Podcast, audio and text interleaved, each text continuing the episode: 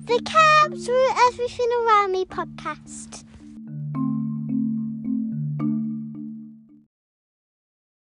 We're back once again for seconds. Darren Smith, who is known in the running community as Runner's Knees, has returned as we have unfinished business. Don't call it a comeback. He's been here for years. So, welcome back to the Carbs Through Everything Around Me podcast, Darren. How are you today? I'm very well. Thank you for letting me out the coal shed. Keeping me prisoner for a week was a little bit cruel, but I'm happy to be here. Yeah, thank you. I just hope you don't get Stockholm Syndrome, because I do want to get rid of you after we finish recording. Fair enough. Just get rid of me before Christmas. That's the way to do it. It's just one less person to buy presents for. Yeah. Well, I do like a peaceful Christmas. But I don't know if you picked up on the LL Cool J reference there. I didn't, to be fair. Whilst a fan of his fantastic cinema works, including Deep Blue Sea, he's fantastic in that. Oh, yes. I'm surprised he didn't win any awards for it. But other than that, you know, his music, not on my playlist, mate. Not on my playlist. No, I've got that completely wrong. You know, I did have this vision of you in the late 80s walking around with a ghetto blaster and bandana around your head. Yeah, you know, not necessarily my part of Jewish North London. However, I did have a Jew fro at the time. It was quite large, which would have looked great with a bandana. But no, I got into rap music much later. About a year ago. Have you got any photographs that you could put on the old Instagram of said Urdu? Unfortunately or fortunately, no. Back in the day, you know, it was before digital cameras and everything. All the pictures were printed off. You know, you used to go to Boots, take your camera or take your film and get your pictures back. And you know, I've had so many house moves over the years that all my old pictures have just gone. You know, I think I've only got like 2 or 3 of me as a baby now, and that's it. It's like I didn't have a past. Yeah. I remember when I was a lot younger. I don't know how I came across reading it, but it was the Peter Kay autobiography. You know, in fact, that was it. You know, on holiday, and somebody just passed it me. Do you want something to read? And he said, you know, throughout his childhood and teenage years, there was only 2 photographs of him, you know, that he could actually find to put in his autobiography. It's like that, you know, and I think the generation before mine have even less. So, you know, we reach a point where most of these people don't exist other than in name. So, definitely. Yeah. So just to get you warmed up, we're going to start off with some casual questions. I do love a warm up, you know. Well, before we move on to these casual questions, what's your typical warm up? I don't do one. Just go out. I don't do a warm-up, I don't do a warm-down. My idea is, if I'm running for 7 hours, I'm going to warm up at some time during that period. Yeah. And when I'm going to warm down sometime whilst in the pub. Yeah, it sometimes helps, doesn't it? And, you know, there is a lot of electrolytes in beer. So, exactly. The casual questions, they are not necessarily running-related. So, number one, if you had one superpower, what would it be and why? I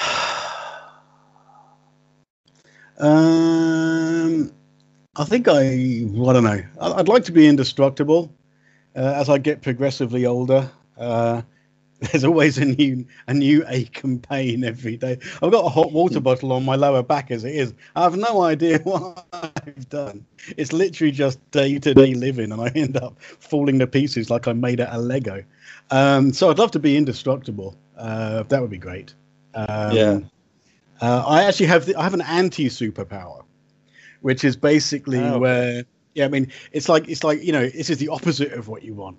Which is, you know, if you go into like a toilet and there are 3 stalls there, and you can hear sort of like the end of not like the end of a flush, but the end of the cistern filling up, and it's like, okay, right, one of these 3 toilets has been used most recently. That's not the one I want to go in, but my anti-power is that's the one I'm always going to choose by, you know, I will always go, oh shit, this is the one that they just used, isn't it? And even if I put my ear to the doors and go, okay, it's not that one. It might not be this one. I'll pick door number 2. That was a joke. That was a pun as well. Goes straight in, and he goes, shit, this is the one that they just used, isn't it? And that's like, I just can't do it. It's my anti-superpower. I cannot pick the toilet that was last used. It's, I don't know. Not that it's going to change the world massively, but, you know, that's why I wasn't invited to be part of, you know, the Justice League. You know, what's his superpower? Yeah. Yeah, I know what you mean. I don't think you're going to be able to sell the rights to that to Marvel anytime soon, if I'm entirely honest. Well, to be fair, Marvel wouldn't buy it, but DC might. Well, yeah. They're, you know, they need to, you know, revamp their, you know, forte, and yeah. But you know, I think I've been asked this question a number of times. What one superpower would I have? And I'm absolutely stumped. And I remember being asked once, and I said I just love the power to open and close train doors, because I've just got this thing about, you know, touching the open and close buttons. It's like I don't know who's touched that, you know, prior to me. You know, I don't know about the hygiene level. So yeah, that was, you want to do with your mind? My one superpower. So you want to open train doors with your mind? Yeah. Okay, fair enough. Yeah, I'd be happy enough with that. Yeah. So number 2, if any actor could play you in a biopic of your life, who would it be? See, the crap that I get from people, everyone seems to think that I am Graham Norton's love child at times. And I was like, you know, at times there are pictures of me that do look a little bit like Graham Norton. And back in the day when I used to shave, a little bit like Pete Tong, I think. So who would play me? I don't know. I don't really keep up with modern actors, especially English ones. I don't really know. It would need someone who needs to go like in proper method acting to get me down, you know, down correctly. Yeah. So, you know, to be fair, I mean, you're not blowing my own trumpet. I think Christian Bale could do it. Well, he's a fantastic method actor, isn't he? He is, and I think he could really get under the skin of who Runner's Knees is, to be fair. And then final question, what are you curious about right now? What am I curious about right now? I'm quite curious about, there was a Japanese spaceship that just took asteroid soil samples. And the module landed in Australia. So basically you had all these Australians going to pick it up and things like that. And what I really like to do is where there's a news story that we tell from the Western perspective, it's what I like to, I'm curious always about what the story is from the other side. So, you know, I've seen like the Australian newspapers and the Americans talking about the Australian newspapers, talking about we've just done this. You know, we went and found it, blah, blah, blah, blah, blah. Yeah. And I'm curious about what do the Japanese think about this? They're the guys who put in all the effort, got the spaceship, flew it into space, landed on this asteroid, took the soil samples, managed to get it to Earth, and basically a bunch of Australians in a Jeep go and pick it up, and they're the news story. So it'd be like, I just want to know, you know, how are the Japanese covering this? So that's yeah. I briefly saw it covered. It's the Hayabusa 2, is it? Yes, exactly. I think that's the name of it. Yeah, but I've not read any articles on it, but I just thought, you know, with the title of this, I thought, well, what purpose of, you know, did he want to achieve? You know, what did he want to achieve by the asteroid soil samples? No idea. I think it's going to be, you know, I think the asteroid has like this ridiculous history, so it's going to tell us more about the Big Bang and things like that based on the chemicals that are within it. But I was just curious about what do the Japanese think about the Australians finding it? How is that covered more than anything? Because it's like, well, it's happening over there, and it's like we've done all the science, and they've just went and picked it up in a Jeep. So, but, you know, I'm actually quite curious about what's going to happen in the US runoffs in Georgia, and I'm desperate to know what's going to happen with, you know, next year's races. But I will wait until they happen. Oh yes, definitely. You know, it's the unpredictability, isn't it? But I think that's, you know, for me, it's like, you know, it's seen a resurge of you know, my running journey. It's like, you know, I've not been as reliant on races.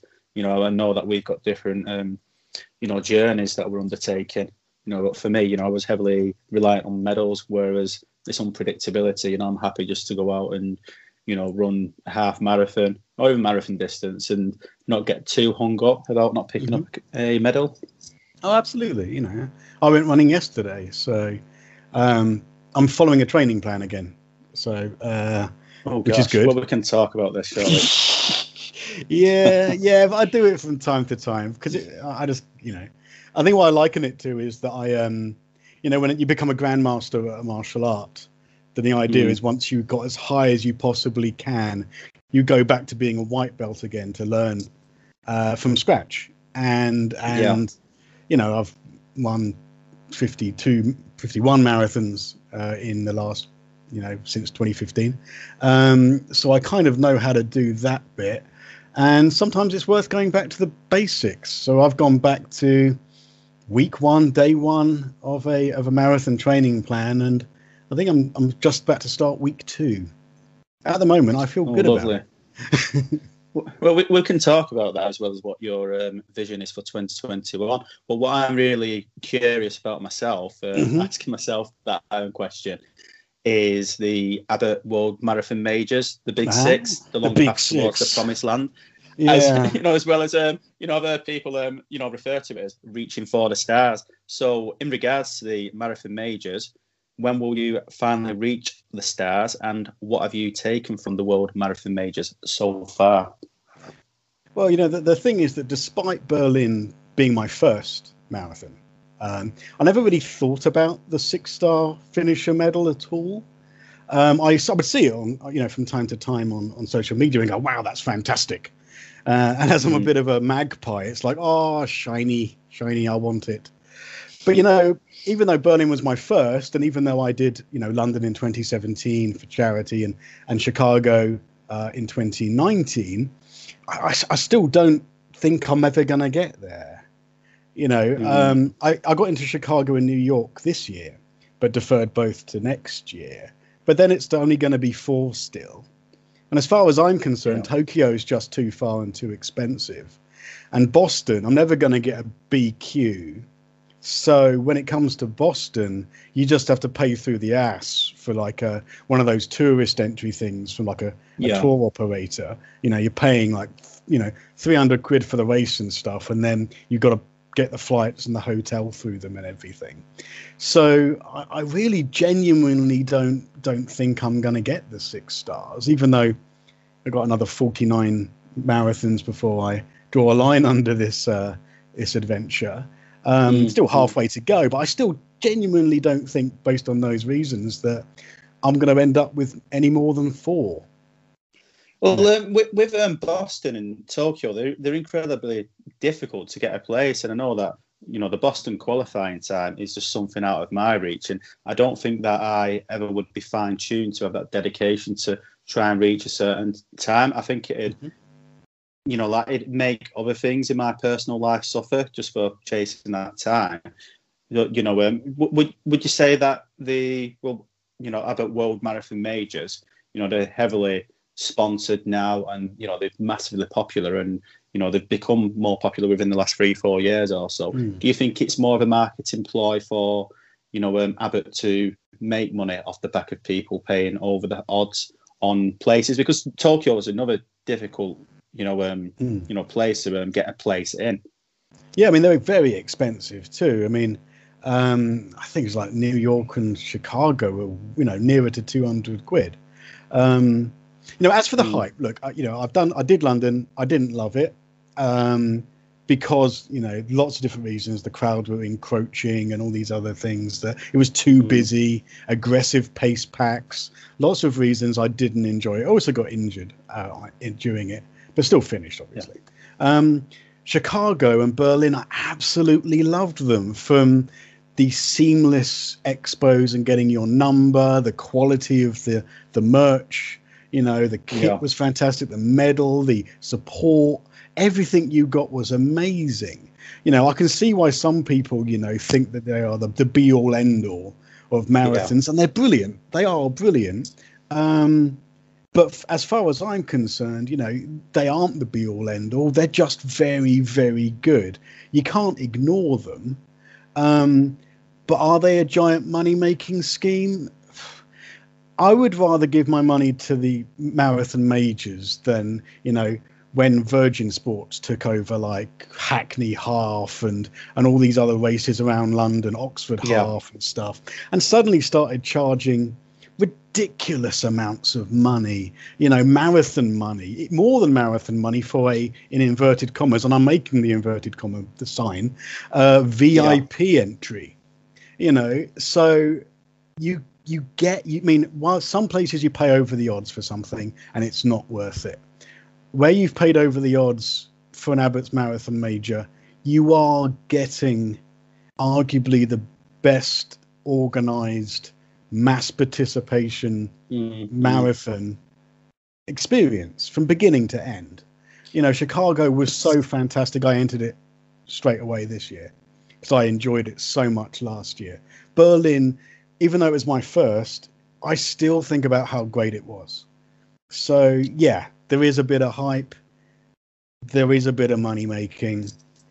But then they run so well. They are running it for the people, you know, the runners, I think. Yeah, yeah, yeah. And it's something that, you know, I have that vision, you know, that, you know, I've not got a time cap on it, you know, about doing the World Marathon Majors. Mm-hmm. And, you know, I was actually that guy who paid over the odds with a tour operator for New York City Marathon.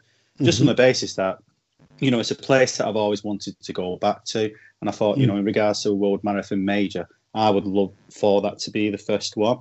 You know, I've got a lot of happy memories from New York, you know, but I guess I'm like a magpie as well, you know, with the expos. And, you know, if I've, you know, got an inkling that there's going to be branded merchandise or a T-shirt that I can get hold of, you know, it's not me interested on, you know, what numbers are on the price tag. It's like, well, you know, just give it me. Take my money. Yeah, but you do make a very valid point, you know, in regards to all the sponsored halves or 10Ks, you know, which, you know, are, you know, varying towards the price of the marathon or even more expensive than that. And I think we could actually have an episode in itself talking about, you know, Virgin, you know, applying their name to a lot of various events, you know. I think they've moved on, though. I think Virgin's given all their stuff away. I think ASICs are running them now or something like that now. Because, you know, it's like, I think there's another episode in itself about ASICs as well. You know, like the British 10K and the Hackney Half and the Big Half, and, you know, they all were so huge and massively over. So I think they got the lady who was in charge of the New York Marathon for quite a while. She came over to like pump all these races up, and it's, you know, I think it was, I mean, they phoned me to talk to me about it for some reason. Oh, okay. And because I was quite anti it all, because it involved, you know, they broke down why it was so expensive for us. You know, it's like, oh, you're paying for this and this and this and this, and people, and it's like, but I don't want any of that. I don't want a fucking yoga class. You know, I don't want this and that and bands or this kind of private toilets or paying for private bag drop and all these other things. It's like, it's a freaking half marathon. Turn up, run it, medal T-shirt home. You know, and they were turning it into a quote marks again. You know, it was an experience. We're turning it into a family weekend. It's like, well, don't advertise it as a half marathon then. Advertise it as a fitness weekend. Because if that's what you're selling, then that's what it should be called. And, you know, and that's why I've kind of stepped away from a lot of those things. You know, VIP entry was like 150 quid, 160 quid for a half. And it's like, that's you do wonder what you, you know, get for that extra expense. Because when I've looked at, you know, various races, you know, and I can use Manchester Half as an example of that, you know, that it's over 50 quid to run it, and you don't get a great deal. But it's like, if they were to apply a VIP entry to Manchester Half, you know, what actually, how much extra would you be getting for, you know, that additional cost, which, you know, it's quite minimal, isn't it? It is, you know. I mean, when I did Brighton Half, I think it was Brighton Half, which again is one of these big races, much like Manchester Half. I think Brighton and Manchester kind of always are vying for who's the second best, you know, when it comes to the marathon and their halves, because, you know, both of them got big halves, both got big marathons. Yeah. Obviously, London's the biggest. They're both very good. I've run them both. But when I did Brighton, I think I paid for it with my American Express card, because suddenly I got this American Express VIP experience. And what it meant was a ghost town of a bag drop. So, you know, a ghost town of a packet pickup, where basically they had as many people as they did for everybody else. And they were just standing there waiting for you to just, you know, waltz in, here's my bag, here's my number, walk out again. Wow, I'm so glad I have an American Express. You know, and it was just like, you know, I wouldn't have been bothered about it if I, you know, I didn't even know about it when I paid for it. You know, it's not like I bought VIP entry. But I guess that's what it's like. It's like, you know, you're paying to have, you know, your own baggage tent and a slightly cleaner set of toilets. You know, not anything that you really need that desperately, I don't think. No, definitely not. And, you know, it's Brighton, and, you know, I've mentioned Manchester, and, you know, they are not the promised land, you know, just like Boston or Tokyo could be. And, you know, the difference between a lot of, you know, these, I wouldn't necessarily call them smaller events, but the much smaller cities in regards to, you know, reputation. And, you know, I've seen that they are applying a cost to a lot of these smaller places, such as Brighton and Manchester. And, you know, I don't begrudge, you know, the cost behind the, you know, marathon majors, you know, because, you know, when you are running one of them, you know, I can expect that you will get a very high level of organisation and professionalism. And but I just can't foresee myself ever getting that Boston qualifying time. I think for me, you know, at my age, being 35, I think it's 3 hours 20 minutes. Yeah, I had people who had actually got, I think it was 3:25 a couple of years back, and they changed it mid-year. And just to below what they had got, because they had, like, I got 3:23 and they moved it down to 3:20. Not me then.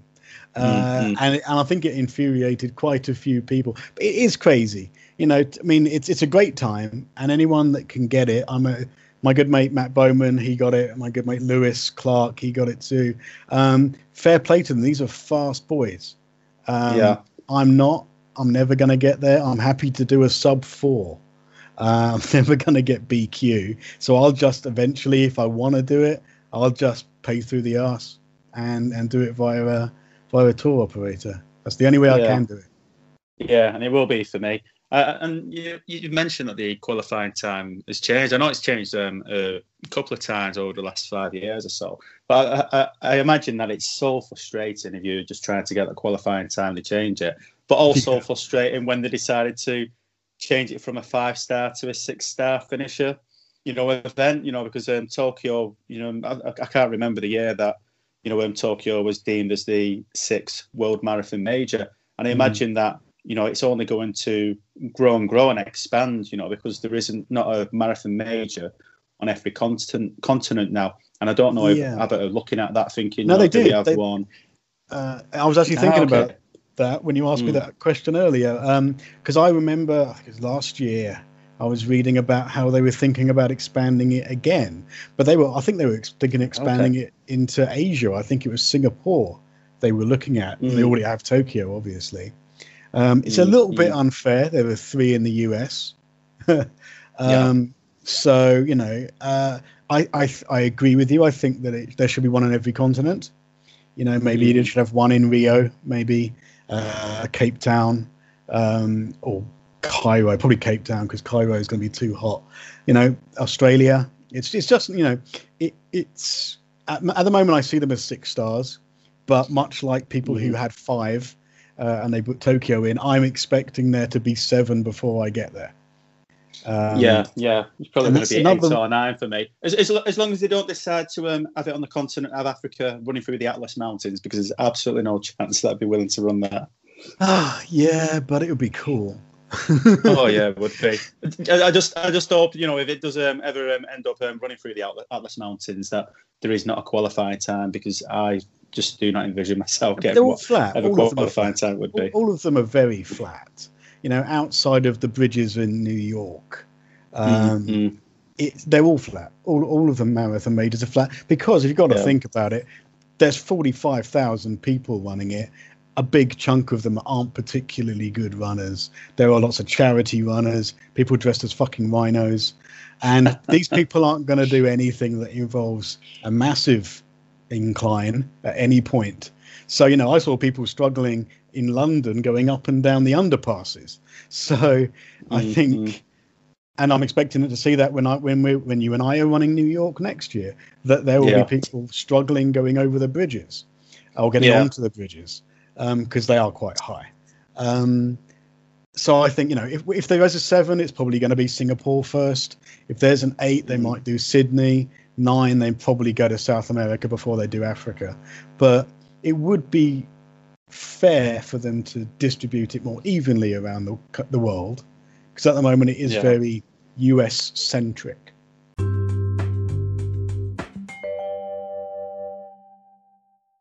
The Carbs Rule podcast is powered by Mountain Fuel. Nutrition for runners, cyclists, triathletes and anyone taking part in endurance events.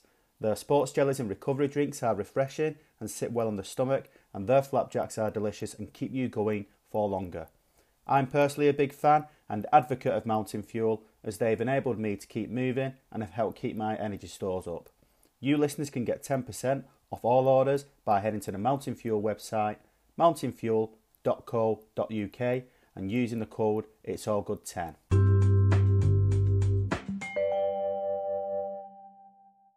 On New Year's Day, January 1st, 2020, you wrote a blog entry on your website titled Leaping into the New Year, My 2020 Vision for the Running Year. So I've got 2 questions. The first one is, did it age well?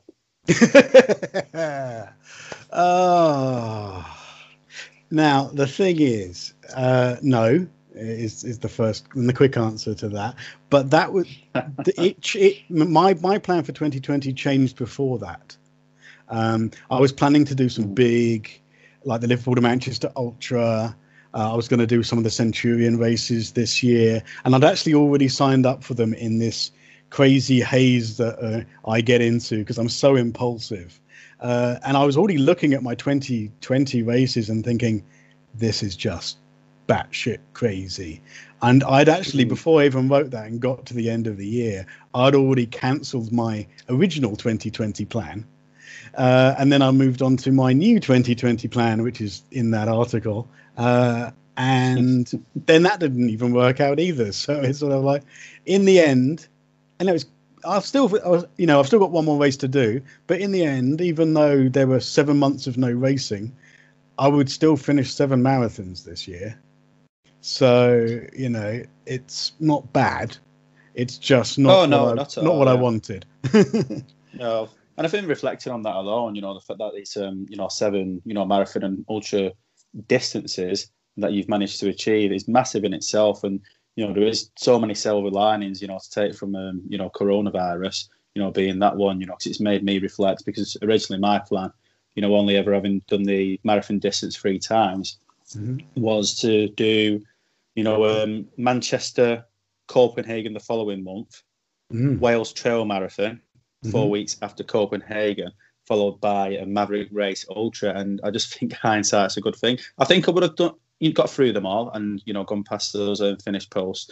But, it's made me reflect on, life itself. And, maybe one day, I'll be part of the 100 marathon club. I just think it'd take me a lot longer. Yeah. Well, I've done those races. And, I liked Manchester. It was my second. Copenhagen was actually my third. So, they're great races. And, Maverick are particularly good organisation. So I'm sure their races, I haven't done any of them, but I'm sure they're great. I follow them quite closely on Instagram. I'll probably do one sooner or later. So, and you're right, it's a time for reflection, and it's a time for us to appreciate what we do have, what we've done in the past, and to really appreciate what we get in the future. So as soon as we reach a semblance of normality, I'm hoping that when we have meetups and we do these races and we see our friends and, you know, we cross those finish lines, that we appreciate them a little more after having them taken away from us for a year. So that's what I'm looking for. It sounds so cliche, doesn't it? You don't realise what you've got till it's gone, but, you know, I truly have done. You know, I do want to bring this up, but on that blog entry, you know, in point 10, you said that you wish to end the running year completely happy with how it went. Now, I know that there's been a spanner thrown in the works, but can you honestly say that you're completely happy with how it went with the races that you were able to complete? Other than, we talked about this last time, other than my completely dismal performance at Green Man 45, I'm actually happy with all the others. You know, I'm happy with...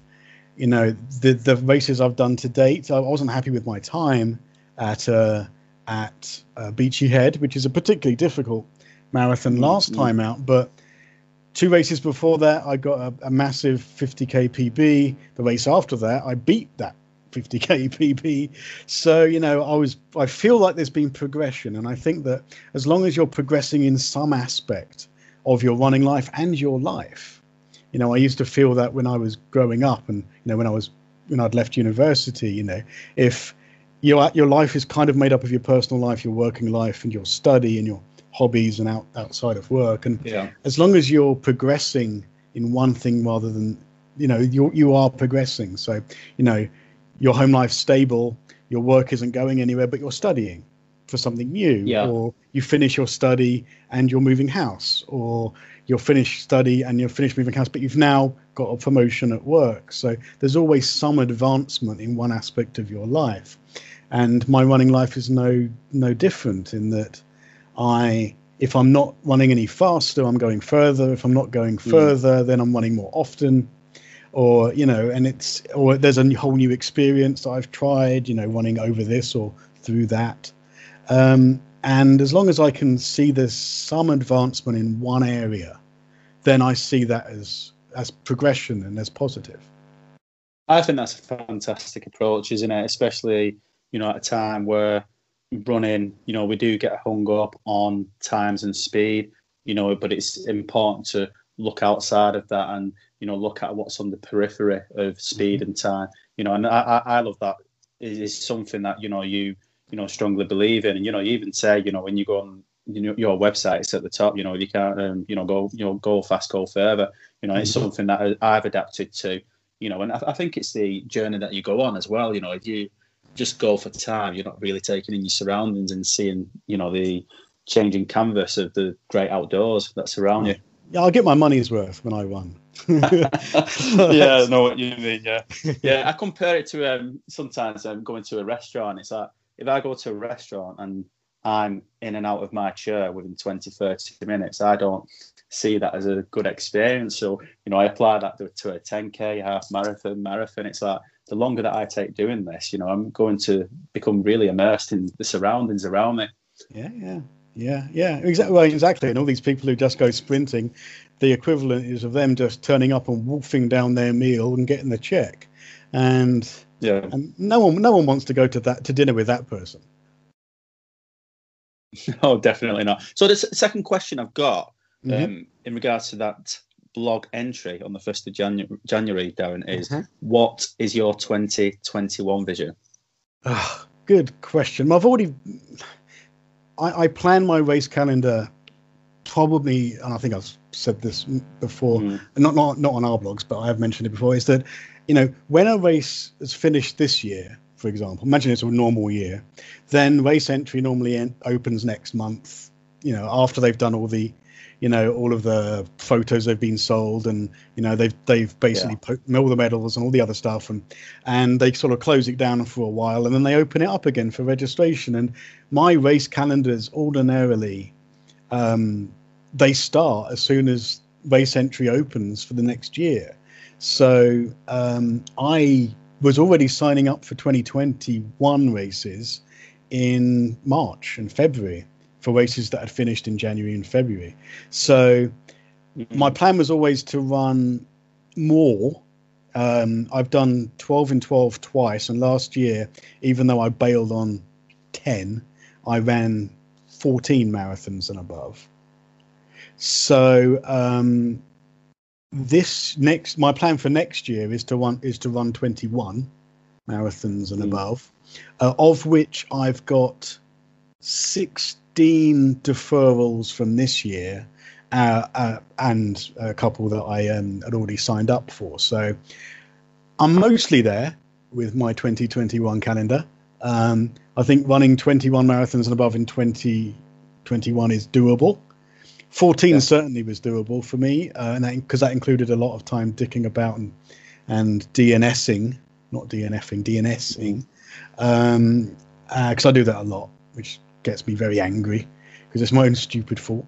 So I think that's it. I mean, it's going to be a slow, steady plod towards hopefully, 70 something marathons by the end of next year. Lots of travel. I think I've got like Reykjavik, Tromso, I've got Hamburg and Helsinki, and 2 in the States. I'm going to spend some time in South Africa with the family, so I'll try to do one when I'm there. I seem to do well in the South African races, not Comrades, but other ones. So that's my plan. I think I'm going to make up for this year being so bad, but I'm not going to go crazy in terms of beating myself up and doing something. I have friends who are doing like the Grand Union Canal, which is 145 miles in one go. I was tempted, but luckily I walked around the block a couple of times and calmed myself down and decided that's not for me. So I will mostly be doing, road marathons and muddy 50Ks next year, with 21 being my aim. And that's brilliant. And I love that you get to see new places, you go on adventures around the world. And I just really feel that there's a Netflix documentary in all of this. Yeah, no one's going to watch it. Well, you never know when you look at some of the absolute dross on Netflix and TV at the moment. Yeah. In regards to documentaries like the 500 Pounder Man. I don't know if that is one because they're not my bag, but I do really feel that you should document it somewhat. Through those visuals, and I know that you have a fantastic podcast yourself. Which is tune into. I just love your storytelling. But, just to bring that to life, I don't know if you can employ a PA or anybody who's handy with a camera. I don't know. Maybe when I hit my 100 or the last few, could make it like mostly retrospective, looking at the journey. And then, am I going to get there? Oh, no, we'll have to see. There's actually some really good running documentaries on Amazon at the moment. There's one about this race. They're like 3 massive ultras in Hong Kong. And there's a race where they kind of bolt them all onto each other. I can't remember its name, but that was really good. And then there's this one about this lady, Fiona something, that's on Netflix as well. I think it's called Running for Good. And she's actually missing one of her kneecaps, but she runs all over the world. And, she basically, because she's learned to run missing a kneecap, she has got this very strange but constant style of running that means that she signs up for races like she did the Arctic Marathon, and she was 6th. No, she won. Did she win? I think she won. And then she did all these other races like MDS and things like that, and she was just like, she's always placing, in the top tier. I can't remember what it's called. I think it's called Running for Good. It's on Amazon. It's definitely worth checking out. I have seen both. I mean, is the one in regards to the Hong Kong? I think is it the 4 Trails Ultra Challenge or something like that? Something like that. Yeah. Because I've seen it there, but and it's that. But the sky's the limit. I mean, we're living in a running influencer world, and if you're not up for a Netflix documentary, Darren, you got to take your show on the road. Maybe I will. Yeah. We'll have to see. I haven't got enough followers. They're saying that you're right. There is some crap on Netflix and Amazon. There's a lot of crap on Amazon. I mean, goodness knows why I pay for it. When you see the IMDb rating on some of these movies is like 2. Yeah. And you're like, it's out of 10. What am I watching? I'm guilty of that myself. But Amazon, I'm with you. And, I pay for it alone just for The Boys, which is a fantastic superhero series. Love it. Yeah. So what I'm interested in finding out about yourself is, you know, we touched on this during the last episode, and I know that you said that running a marathon is the pinnacle of running, and it has been for you in the past. Do you think that there will ever be a point where you will, you know, like a point, you know, during your running career where you can finally say with conviction, I have reached the pinnacle of running? I haven't reached it. Or I have. You kind of dipped out then. No, just I'm saying, do you think you'll ever get to the point where you will be able to say with conviction, I have reached the pinnacle of running? If I qualify for Boston via time, maybe. But that's unlikely to happen unless they allow me to time me driving. Or there's actually a downhill marathon in Andalusia in Spain. In, yes, I've seen this, yeah. So, you know, I don't ever see myself as reaching the pinnacle of anything, especially running. I'm happy to be mid-pack because as a mid-packer, I am happy that I may be not the fastest, but I'm probably running more races. So, you know, we've all got our own goals. My goal isn't to be the fastest. It's not to do anything else other than plod my way to my goal of 100 marathons. And what would you say that out of all these marathons and ultras you've taken on are the top three that you would recommend other people taking part in?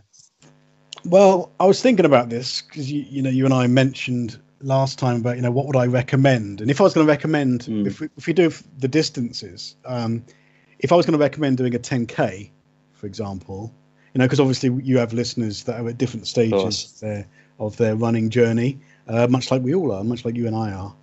If I was going to do a 10K, then my personal favorite is the first one that I ever did. And I actually ran it 4 times in total, and I never do that. And it's the London 10K. And this is kind of like a mini version of the best bits of the London Marathon and the Royal Parks put together. And, you know, it takes Buckingham Palace and the Mall and Westminster and the parks and the Embankment. And one of the years it got as far as, you know, Tower Bridge and the Tower of London. It has the big organization. You get the great medal, you know, you get the T-shirt and things like that. So, and I stopped running it because, you know, it was getting samey after 4 years in a row. But if you are starting out in your journey and you've done a few more parochial, smaller races, then for 10Ks, this is the London Marathon of 10Ks. Not to be convinced with the utter dog shit of the British 10K, which is later in the year and has a terrible route and is far more expensive and is far worse in its organisation. But I would say for a 10K, sign up for the London 10K.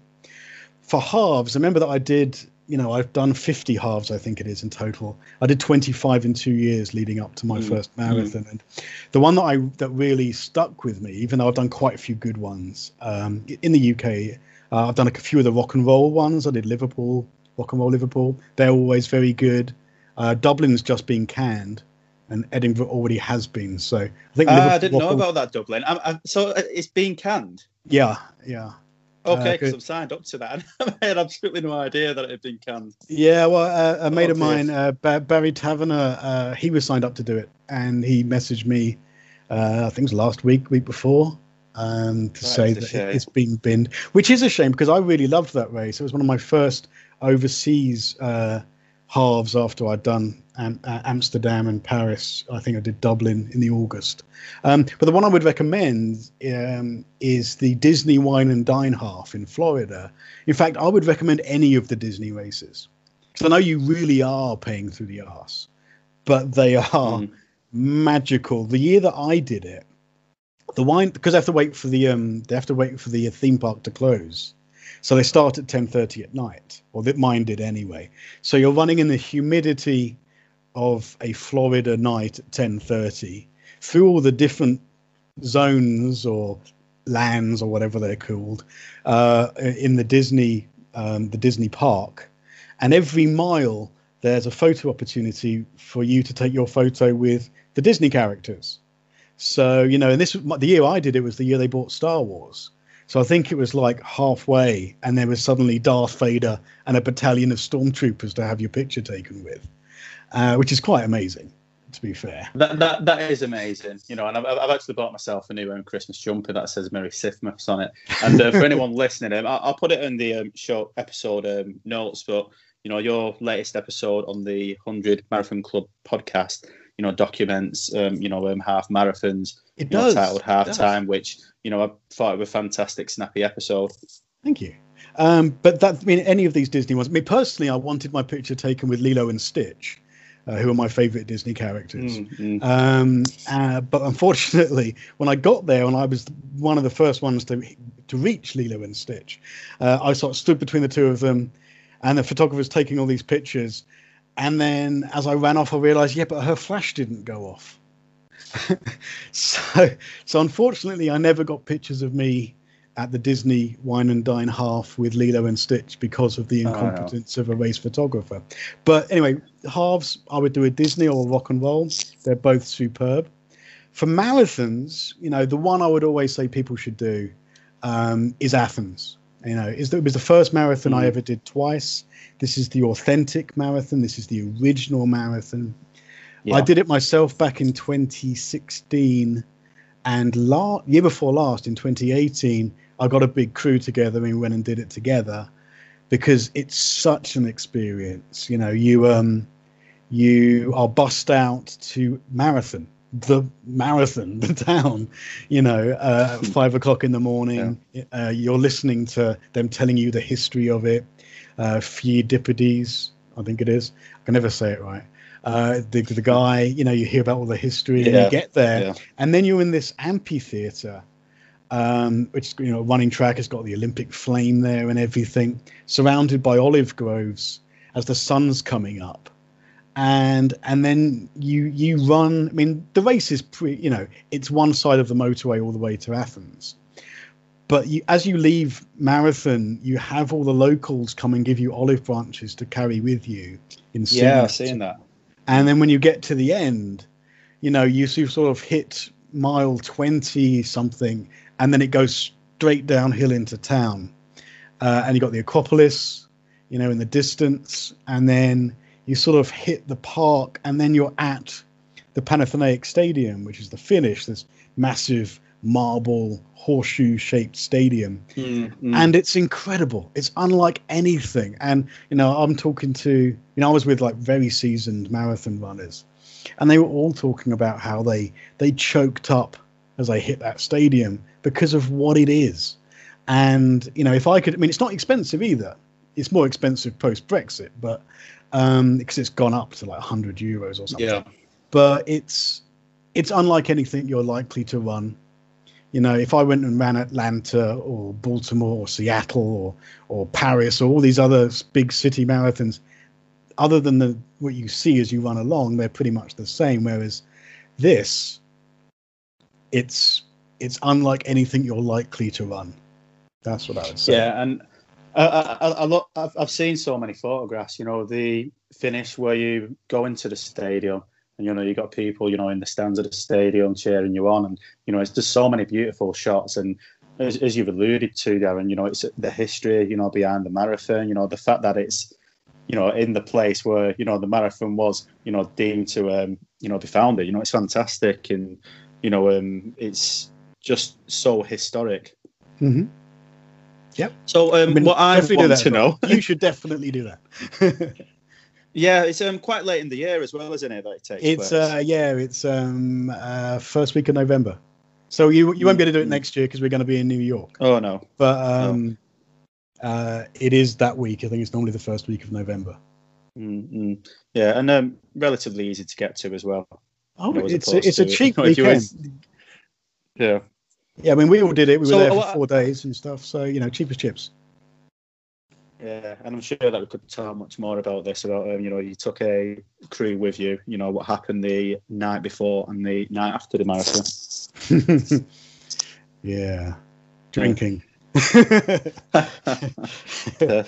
So I want to know, what are the three races that you would not recommend?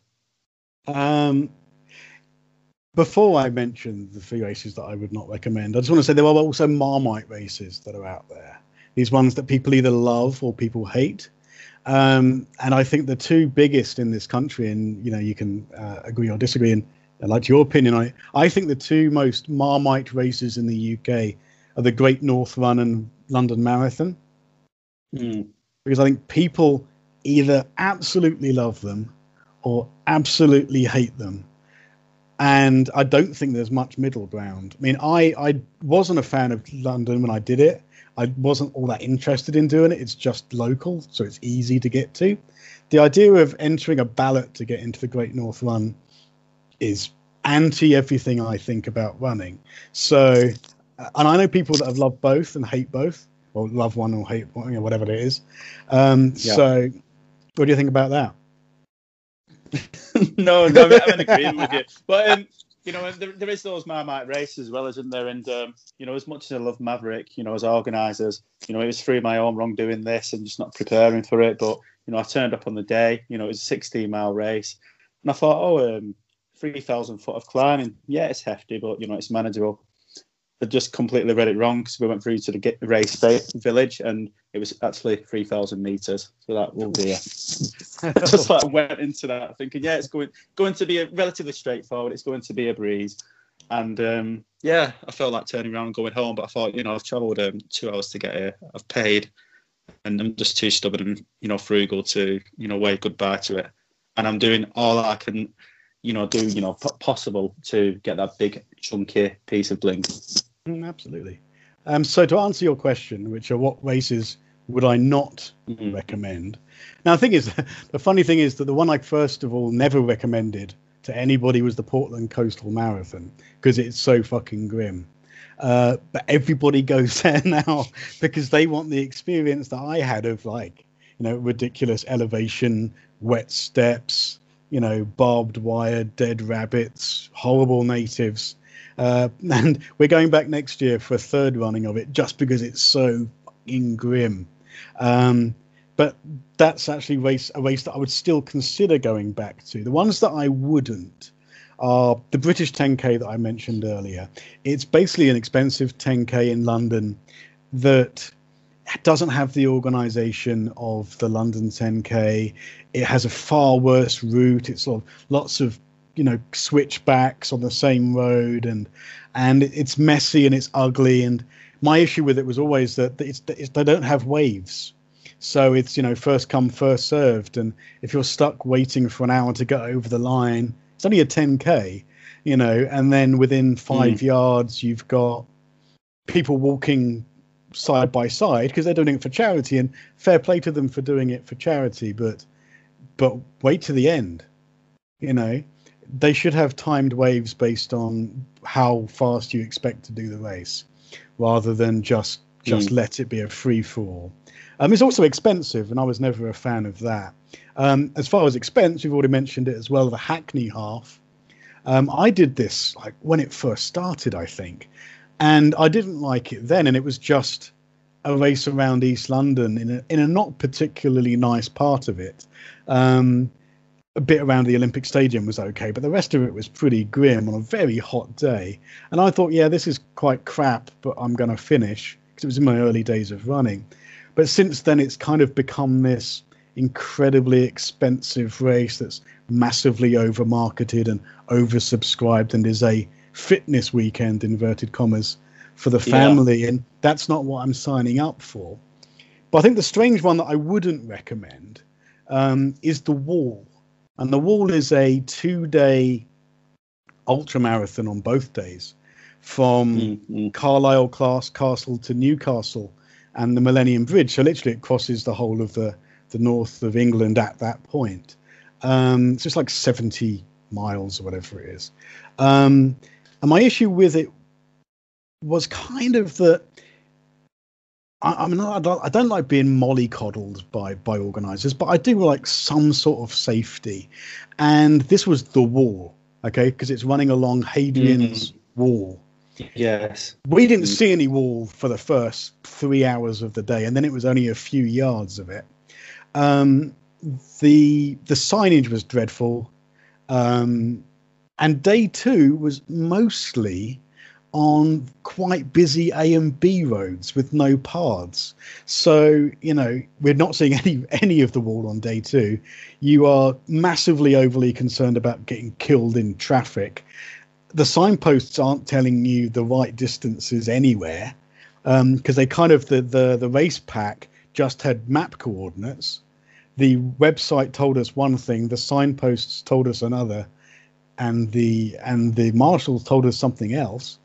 The checkpoints were like really wide apart. If it was your first ultra, you don't want to be running for 20 miles before you see the first checkpoint, kind of thing.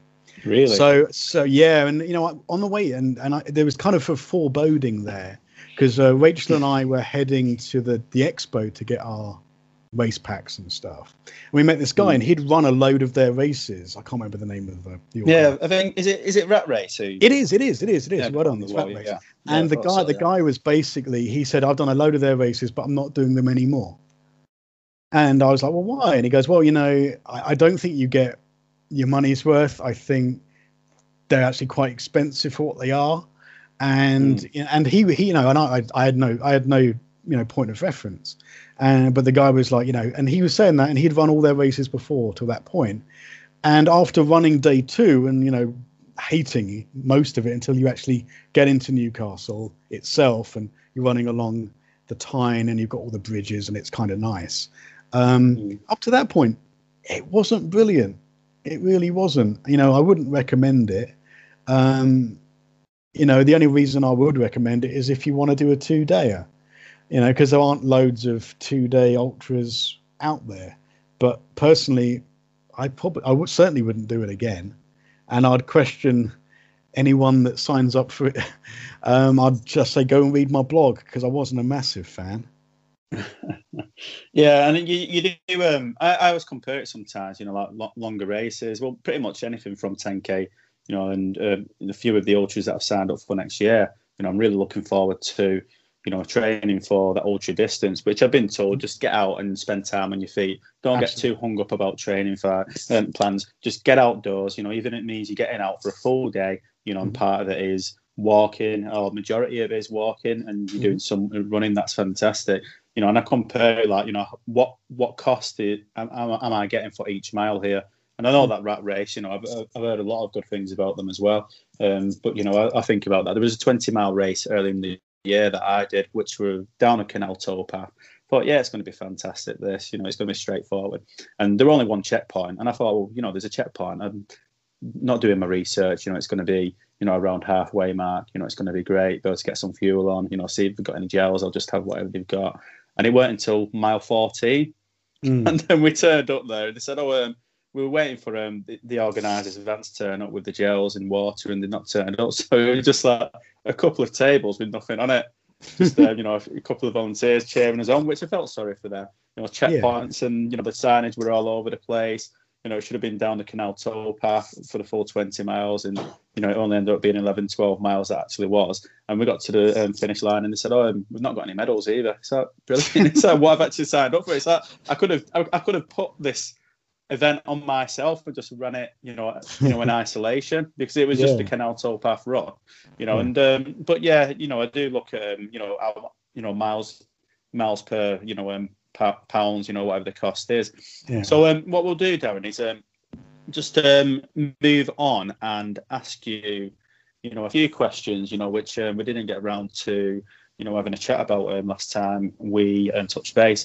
So I'm quite mindful around, you know, people's mindset, you know, when they're training for these big events, you know, such as ultras, and actually taking part in an ultra. You know, we're talking about, you know, we spoke about, you know, failures in running and what you learn from it. But, you know, and you've touched on, you know, the fact that in, you know, a previous career that you were on long haul flights and you thought, you know, if I can get through that, you know, I always end up getting to that final destination, regardless of how easy or, you know, challenging being crumpled up in a seat actually is on a flight.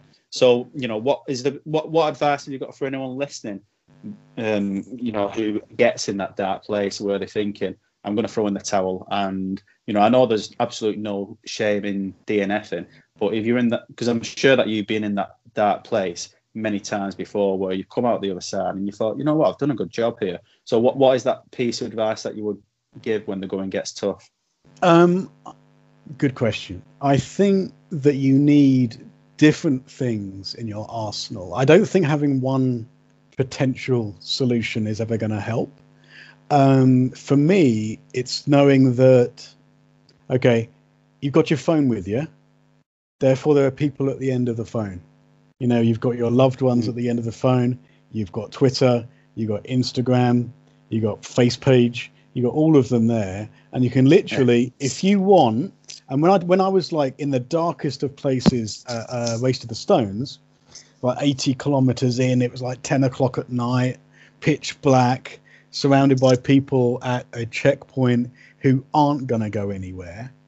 You got to think about this as, who can help me? You know, you could obviously help yourself, which is great. You need to have the mental fortitude to do this anyway, and the physical strength. But I went onto Twitter and just said, look, I'm thinking of quitting. And people are just replying to me. I tweeted, I WhatsApped people. And I said, look, I'm thinking of quitting. And then they come back. And what you do then is you just start walking. Because remember that it's about forward motion. And once you are out of that checkpoint and that comfort zone of the checkpoint, then you've got to keep going to the next one. So if you're going to the next one, you can still walk it, talk to your partner, your friends, your running buddies, your coach, anybody. And do it via the phone, call people. You know, my brother hated doing the London Marathon so much, and all of his photos have him on his phone, clearly talking to his wife. So she kind of got him through it. I got him into it. She got him through it. So that's one thing I'd say, you know, have an array of things that can help. You know, have a lot of these, you know, weapons in your arsenal. You need one, to have your phone, and you need people at the end of it who can talk you off that ledge. You know, you also have people around you who are going through the same thing as you. You know, when I did Race to the Stones, I met a guy at 40k. He was having a bad time. He was limping through it. I just slowed down, and the two of us walked and talked for an hour. You know, when I did Fire and Ice across Iceland, on day one, a friend of mine called Jane, who's a runner from Hull, she fell over and cut her arm up quite badly. And even though I'm a massive hypochondriac who hates the sight of blood, I kind of helped tape her up and put bandages on her arm. And then the two of us, you know, sort of ran together that day, and then we kind of just kept each other company for the rest of the race. So, you know, there's that, and then there's your music. And it's not just music. Once you've got the mindset that all I've got to do is keep going, have things that aren't music. Have audiobooks or audio plays or podcasts or anything. Listen to, you know, our last podcast was like 90 minutes long. You know, if you're in a predicament where, you know, you've got 10k to the next checkpoint, you're in a really dark place, put on 90 minutes of podcast and just walk. No one cares about your time. Yeah. You know, in 90 minutes, you're going to get there, and you're probably going to hate you and me a little bit more, but you'll still do it. And your time, your mind has been taken away from whatever it is that is causing the darkness. And, you know, I've still DNF'd. I DNF'd once this year.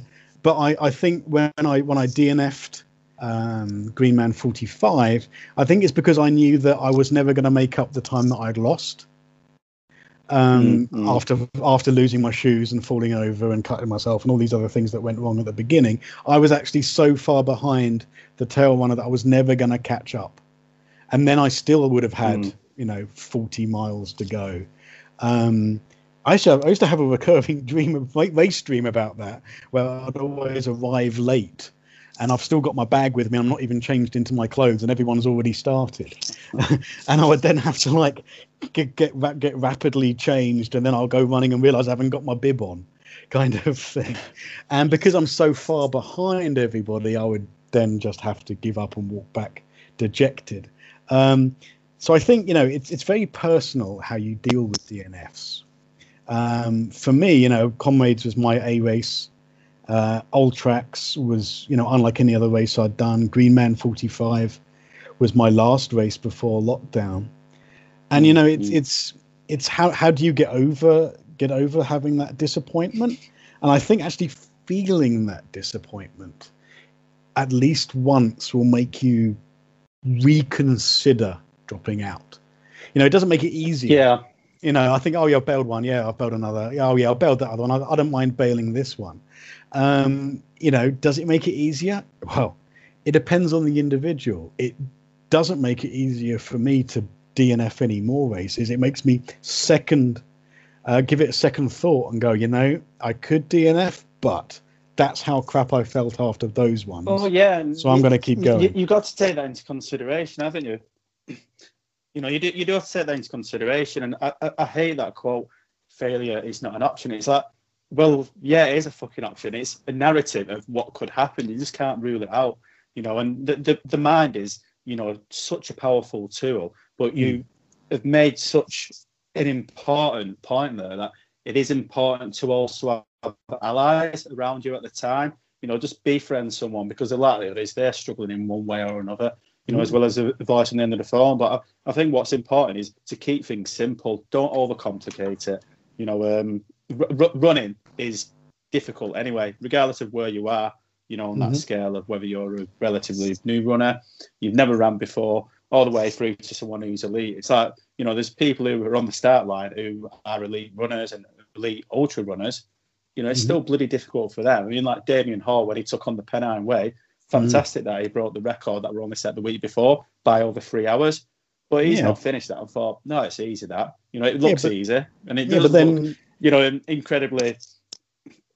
Yeah, and then Killian, you know, him and Camille swapped, you know, disciplines. She started running hills and mountains, and he tried to do a track 24-hour world record attempt. And he had to pull out, you know. So even the best have bad days.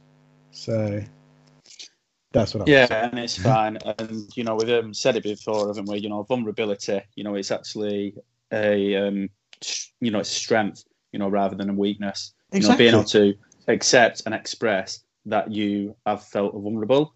You know, I think it's great, because I don't think without showing, you know, that form of vulnerability that you're not going to progress, you know, which we've already alluded about. Absolutely. I mean, like I said, you know, last time there are people I know who are, you know, I read their blogs, not necessarily part of their social circles, where you read their blog and every single race is a success. Even when they do a bad, you know, even if, you know, they never have a bad race. And when they have a bad time, then they can blame it on something else. And I think that's where you have this whole narcissism and delusions, a bit Donald Trumpy, where you've never done a bad thing. Well, I'll tell you what, yes, you did. If you say, oh, yeah, it's taken me an extra hour to run this marathon, it was probably a hard marathon, admit it. Or you weren't fully trained, or your mind wasn't fully in it. And whatever the reason is, just live with your reasons. You know, you're not helping anyone, least of all yourself, by denying that we all have bad races, and we all do have bad races. So, yeah, you know, some of us pull out of them, some of us finish them. You know, I've got plenty of races where I'm not proud of how I did, but I still finished. And ultimately, that's the only important statistic. Well, it is, and, you know, it's something that we, you know, do, you know, challenge ourselves with possibly too much. Or like you said, you know, the people, you know, whether it's on social media or, you know, do blog entries or YouTube channels, and it's like one race after the next is the perfect one, and the organisers put on a perfect race as well. And, you know, I think, you know, it gives people false hope sometimes. It's like, you know, you're constantly chasing PB after PB, which that is not, you know, running in itself. You know, it goes beyond that, you know, and it's fine to say, you know what, that was shit. You know, I'm happy to say that it was shit. If you don't like hearing it, well, you don't have to listen to me. You know, and it's probably something that, you know, we'll move on to now, Darren. You know, I've just got a couple more questions for you. So, you know, it potentially could get controversial, this. But you know what, you know, I've got absolutely no threshold, you know, and yeah. So what I want... What I'd like to know from you is what is a common myth about running that you'd like to debunk?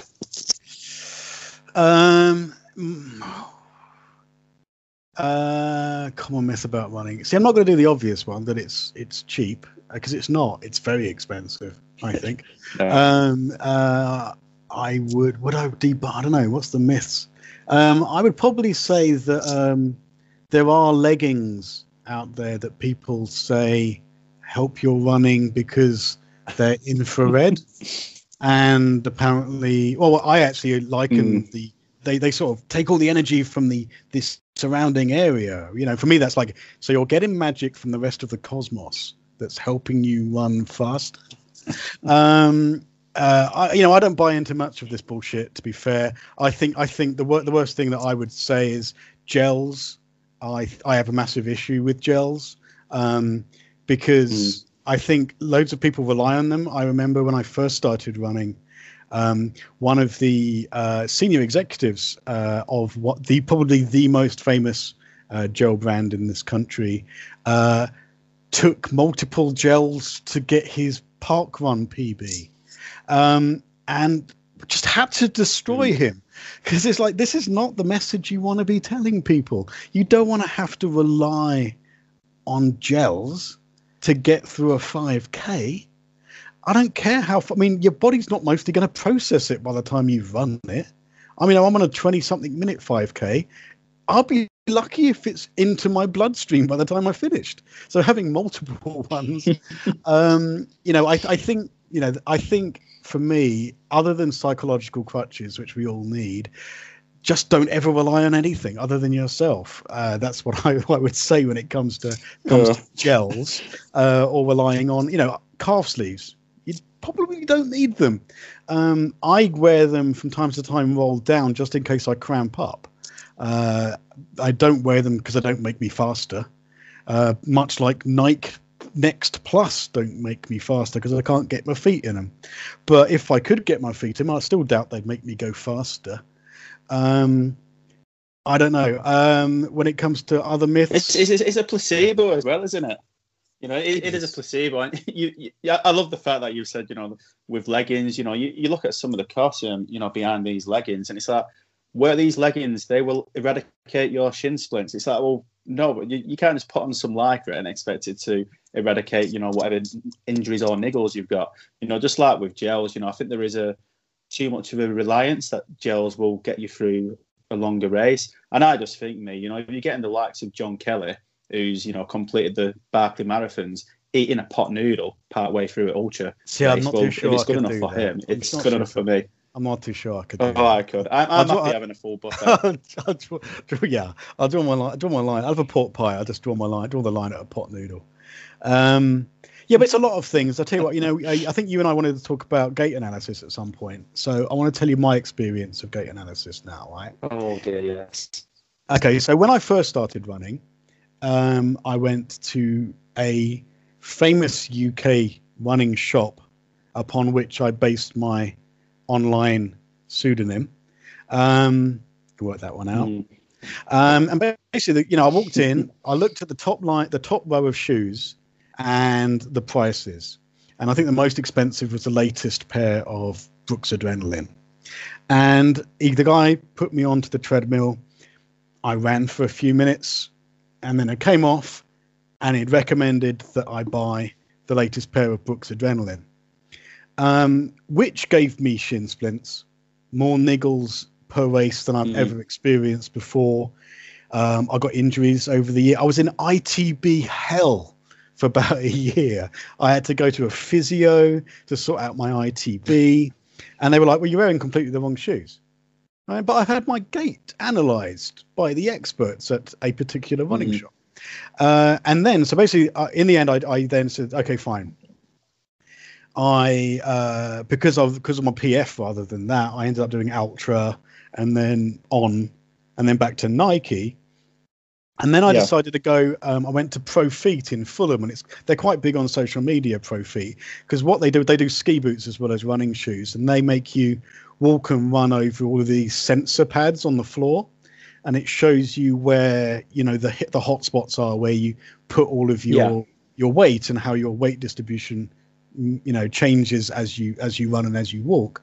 And so basically I did barefoot, and they said, okay, fine, we got all these baseline, and then now run it wearing your current shoes. So I ran it on my current shoes, and they said, to be fair, we've got really expensive running shoes here, but those ones are right for you.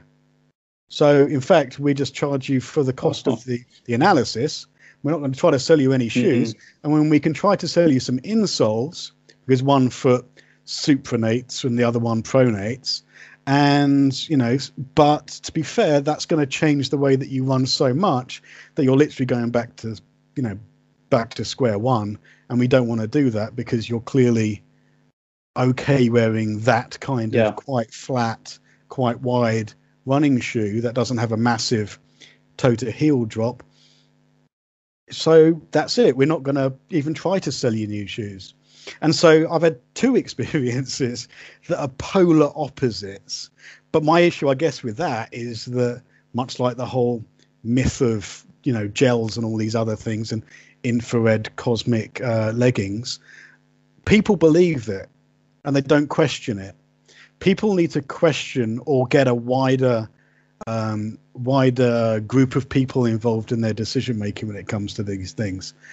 Much like, you know, people go online and say, how do I cure my PF? They ask their Twitter following, and suddenly a couple of experts come back. People ask me, how do they cure their PF? And I can only say, well, this is how I did. And I went through physios and osteos and K laser and dry needling and, you know, all these different things, you know, and in the end, this is the only thing that worked for me. I'm not going to say it's going to work for you, but this is what works for me. And you can try it. And I would, you know, I would say, fine, try it. If it works, it does. If it doesn't, then try something else. And that's true when it comes to most things. Yeah, it's definitely true that. And, you know, we sometimes got to be mindful, you know, when we're giving other people advice, it's only what works for us, you know. And I did see that, you know, you said I and for me, you know, and I think we do, you know, sometimes rely on these running influencers who say that every shoe that they put on the feet is the perfect one. And it's like, well, it might be perfect for you, which, you know, I find hard to believe anyway. You know, every running shoe is not perfect, you know, and there's always some form of improvement that can be taken from one shoe. Or what I don't like is when they bring out the new model and it's worse than the previous one. But anyway, that's another subject. Yeah, but it is another subject. I think with gait analysis, it is, and, you know, gait analysis, you know, I think it is helpful, but you shouldn't put all your eggs in one basket, because all you are doing is jumping up and down on the spot. And it's good to gauge, you know, what your, you know, running form is like, but, you know, you know, I think a treadmill in a running shop, are they truly interested in your running form, or are they just more interested in selling you a shoe? And, you know, I had issues with a shoe, which was a Brooks running shoe, funnily enough. And, you know, that caused me to have quite a lot of shin pain. And, you know, within, like, you know, 2 or 3 runs, I thought they're not for me. And then I'm stuck with a shoe that I've spent over £100 on. And it's also taken into account for me, because, you know, there hasn't been enough science into gait analysis, because like I've mentioned, Darren, you're jumping up and down on the spot, you're not pulling yourself forward, you know, it's a flat treadmill. And, you know, I've heard friends of mine who they've had gait analysis done for a trail running shoe, and I think, well, how that is not going to matter if you're going over different terrain, you know, up and down mountains, hills, you know. Does gait analysis really fucking matter when it comes to a trail running shoe? Well, I truly believe that it doesn't, because, you know, your feet aren't going to be landing flatly anyway, you know, depending on what the weather conditions are like and, you know, what part of the UK or beyond you are running, you know. And I think there's a balance that's to be had, because you mentioned that, you know, the company that you went to, Profeet, you know, with the, you know, sensors on the floor, they look more into you, like, balance, don't they? And, you know, they also look at your agility, which I think that's important. That's what really makes me stand up and, you know, walk away and think, you know, they truly believed in my feet rather than what money was going into their tail. Absolutely. Absolutely. Also, you've got to think that, you know, you'd have a gait analysis in a shop that only carries 4 brands, maybe, only A few of those are going to have styles that you like. Only a few of those are going to have your size. And you're going to come away with something, and you're going to go, well, fine. All they sell is, you know, they sell Brooks, ASICs, Nike, and whatever, New Balance, say. And there's only 3 shoes that are the style that you want. Only 2 of those are in your size. So regardless of if it's the right shoe for you, you're going to come away with something. And, you know, I think it was quite refreshing, Profeet not selling me anything, but it was just a learning curve thing. Having Runner's Knees sell me something that didn't actually work out for me. You need to spend time in these shoes. That's what I kind of like, buying secondhand shoes that are already broken in. My style of it, and it's completely out there, is that basically I find a couple of shoes, I go on eBay, I buy a couple of, you know, there was one year where I just went on and just bought all these like 20 quid pair of secondhand shoes on eBay, all different types. Mm-hmm. And I would just go in, run with them, and if they're any good, then I'll run with them again. If they're not, I give them away to charity. So, you know, and then in the end, that's how I got to Nike Flex, because I didn't say, oh, Nike Flex, I want those. Because if you go to a Nike store, they ain't going to try to sell you Nike Flex, you know, because they are so far down the food chain of Nike shoes. They go, I want to go running. What shoes do you want? Oh, you know, I want a road shoe, please. And then they're going through all of the different, you know, Pegasus and Lunar Glides and all of the others. And then you get way down the bottom and you've got Nike Free and then Nike Flex at the bottom of their food chain. And they probably won't even sell them to you. You know, whereas those are the shoes that actually work for me. But it took trial and error. I've worn a lot of bad shoes in my time that have screwed up my feet. The Lunar Glides, they gave me a Morton's neuroma in one of my 2 feet. You know, the Brooks gave me chronic shin splints and ITB issues. So it's just find what's right for you, and, you know, seek advice, including professional advice, especially professional advice, but don't just listen to one person. Just, you know, make your own mind up based on a wider selection of opinion. That's what I would say. Yeah, I agree with that. It's like, you know, it's for me what's worked more than gait analysis, or, you know, even a professional's like opinion is, I like the look of them. They look quite snazzy. I think they look good on my feet. Put them on, and they've worked really well. But no, you're like right. And I'm actually going to feel quite humbled about myself, because it was off the back of our last conversation there, and that I ended up feeling quite the running influencer, because you went out and bought some Ultra Torrent. I know. You know, are you a running influencer or an influential runner? I was questioning that as I bought them. But to be fair, I've actually, you know, I've been wearing them since then. So for the whole of this new marathon training program. So I've been wearing them. So I'll probably wear them for the first, you know, 2 or 3 road marathons next year, just to see if they're the business. But, you know, yeah, I listen to you, Ben. I listen to you. Yeah, I just want to add #NotGifted. And I've got another question for you, final question, and if we've got any unfinished business we can discuss after this. If you had a magic wand and could change anything about running for the better, what would it be? I would just make it more accessible. I think there are things in running that, even though they're not intentionally, they come over as quite elitist. I think it's not as accessible as people think it is. You know, I know hundreds of runners, thousands of runners, but then you'll go, yeah, but this race is 80 quid. And loads of people can't afford 80 quid for a run. And, you know, or this shoes are 150, the latest version, or 200 and whatever it is for the new Nike Next, whatever's. That stops it being accessible. It's not an even playing field. It's not an even running field. And, you know, I feel quite privileged, because, you know, also I'm very spoiled. You know, I don't have a mortgage or kids, so or a car to pay for, so I can basically throw money at it for my personal enjoyment. But I think there are people out there who deserve to enjoy running, and, you know, it should be something that is accessible to everyone. Parkrun has tried this. You know, anybody can turn up to their local park and run a park run, which is great, but then maybe they want to do more, and it's just it's not as accessible as it is, especially when you've got these big companies taking over all of these races. You know, we mentioned Hackney Half and the big half in London, and you know, and all these companies are suddenly jacking up the prices every year. Royal Parks, I'm sure there's people who just want to run it, but you can't because it's ballot, and then it's still 70 something quid, and it stops being something where, you know, there's lots of running charities in London, and you see these people who, and it's making a massive difference to their lives and their personal confidence that they can go and actually just run. And I would just say, I tell you what, guys, here's a race. I'm going to sign you all up for it. You know, so you can experience that. Yeah. The running's great, the great progression, but can you imagine what you'd get out of going and actually taking part in something?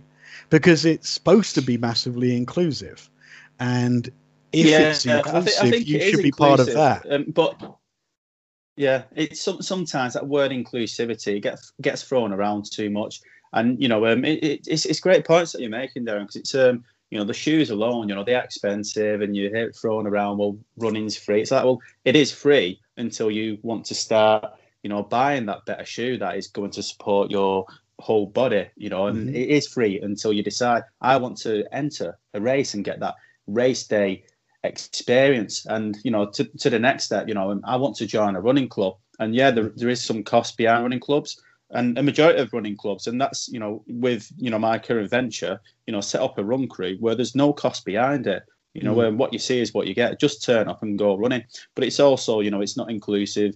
You know, in regards to the elitist aspects, you know, in my opinion, you're always going to get people that are just going to be smashing out incredible times, and I take my hat off to them, you know, because I'm not inspired by them, but you know, I do respect them, you know, because they are terrific runners. But you know, typically a lot of the time when people are walking through the doors of a running club, it's usually, you know, the first couple of questions is, what's your 5K PB, or what's your 10K time? You know, it's not really inclusive. And I think there needs to be more running clubs where there is no cost behind it. You know, people get put off. And, you know, I've heard, you know, a handful of people when I was chairperson at a running club, you know, why they wouldn't want to sign up. And, you know, it was £15 a year. And, you know, to some people, £15 is a lot. You know, it's the difference between, you know, going running with a collective of people, which is just a group of people running, to actually putting food in the cupboards. You know, it's massive. And what one thing I enjoyed, you know, around ex NBA player called Stephen Marbury, and you know, he had a very tough upbringing.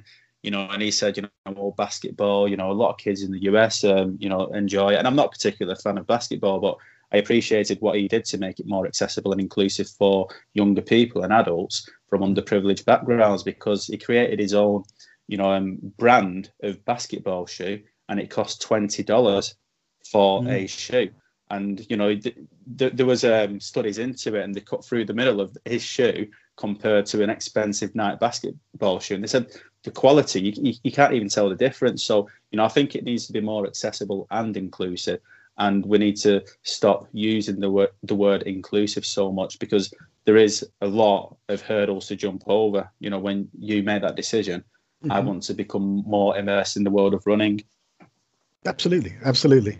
And I can see why, you know, it does draw people to applying for those groups, you know, the ASICs and the Brooks groups. You know, they want something out of it that you and I don't necessarily want, but for some people it's like, it's a ton of free kit, and you know, kit's not cheap, you know, especially, you know, I like stuff that fits me for a start, being a chubby hobbit, and it's hardy, because when I'm, you know, running, you know, through a mountain or for 10 hours, you know, through woods and stuff, I want something that's going to be hardy. So, you know, I do like to buy the slightly more, it's expensive only because it's high quality. So, you know, you buy Salomon and you buy Om and you know, Raid Light and the like, and you buy it because it's going to, it's hardy, and it does what you need it to do. I can't go to JD Sports and spend £5 on something that's going to fall off me in the middle of a race. And you know, that's where that's away from the bit we just talked about. That's more like specific, you know, more hardcore running where you're, you know, but the accessibility thing is so true. But I can see why people want to join an online influencer ambassadorship, because they are going to get that free kit. They aren't massively inclusive, those groups. You know, I've seen occasionally over the course of the year they show you this is the latest crop, and you go, yeah, I mean, actually I know probably 90% of these people, but you know, they've actually taken a few people that are, you know, maybe not so, you know, not so far down their running journey, or they're quite new to it, or they're doing it for different reasons, and I can see why people do it. But that's just not for me. As far as the inclusion thing, it's great that you're doing that running group. I have trouble with running with other people, so I really wouldn't do that. But I'm more than happy to always sponsor people to run a race. I think I might actually do one off the back of this one, actually.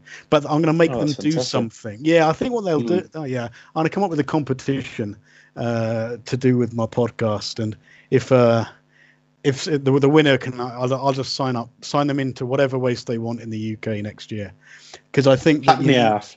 Yeah, the most expensive half marathon in the UK. Hackney and they can have, they can have VIP entry to it. Brilliant. Yeah, well, I think that's fantastic way to finish, you know, before we do get too controversial and we start mudslinging, which to be honest, Darren, I'm not too fussed about, but you know, we've covered a hell of a lot here, and you know, if I'm entirely honest with you, you probably could come back for part 3. Part 3 with alcohol. You know what, we should just do it with alcohol without the podcast. I mean, I think one of the questions, the only thing that I wanted to mention that we were actually was on our original script of questions was to do with running coaches. And I'm not going to say anything. Yeah, I'm going to open up a can of worms. No, it's a different angle. I'm only going to say it based on what I've done, rather than everyone's a running coach now, which they are. Yeah. But you know, fair play to them. You know, some of them have actually gone on and done the exams, and they're actually quite good, and they're starting, you know, their own run groups like you are, and some of them are qualified run leaders. I'm not, and I don't plan to be. However, my personal experience about coaches, I had a coach for Berlin, Beth, who is a professional running coach from the US, and she was just trying out her new remote coaching. So she gave me a plan electronically. I got it once every month, and then she would email me, and we'd DM all the time. I guess in the modern days we would Skype or Zoom or whatever, and that really got me through Berlin. And then for my first 12 in 12, Sean Dixon, who is a coach for Reebok, I signed up for his training plan, and he basically just asked you, what's your target races and what races do you have over the course of the year, and what do you want to do in them? And he literally on a daily or weekly basis engages with you about this is the training you need to do, and how are you doing? And he catches up with you and all of that business. And he kind of definitely got me through my first 12 in 12. But now, based on all of that, I have a phone app that does it all for me. So it's like.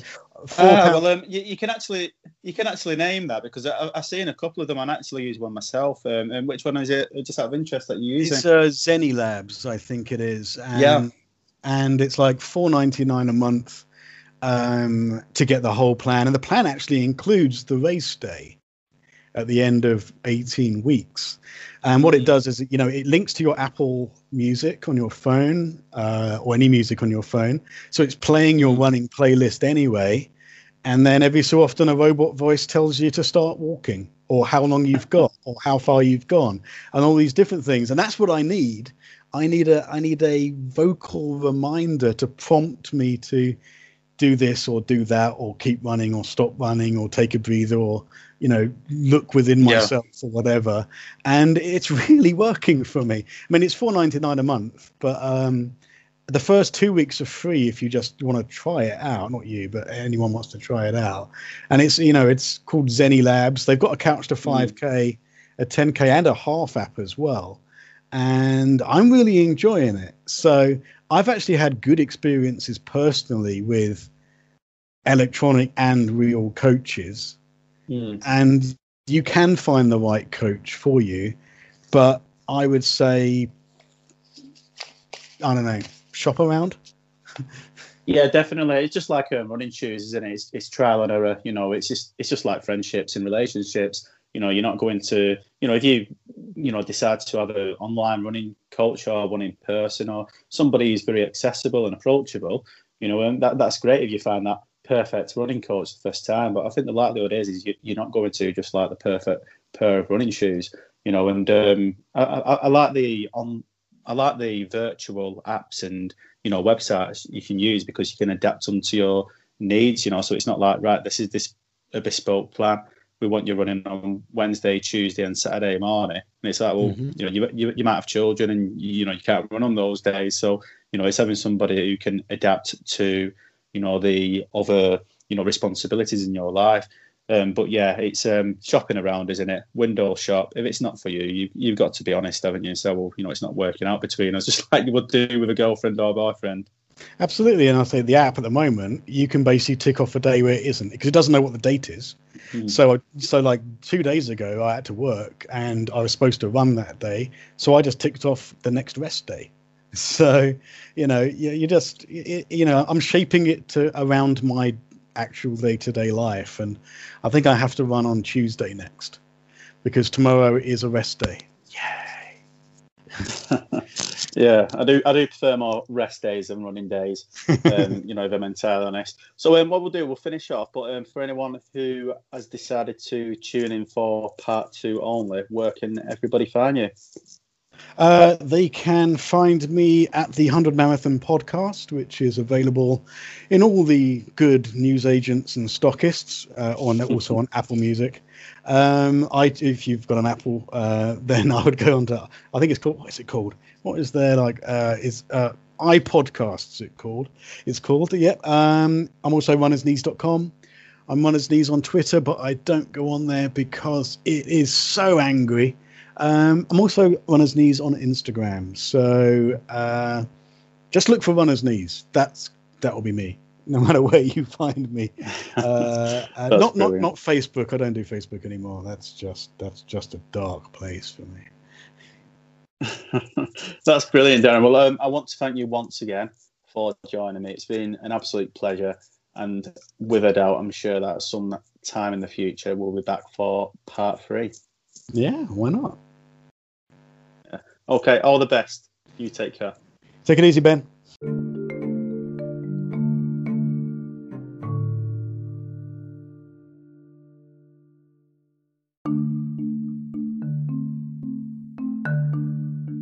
Thank you for tuning in to this episode of the Carbs Roulette-ing Round Me podcast. I hope you enjoyed the episode with Darren as much as I did. If you found that it resonated with you, please spread the word on social media and leave a review on Apple Podcasts. If you're enjoying the Carbs Rule podcast, please ensure you hit the subscribe button so you're kept in the loop on future episodes. On the next episode, I'll be joined by Agatha for a conversation that I'm really excited to share with you. Until then, keep it real and keep on doing your thing.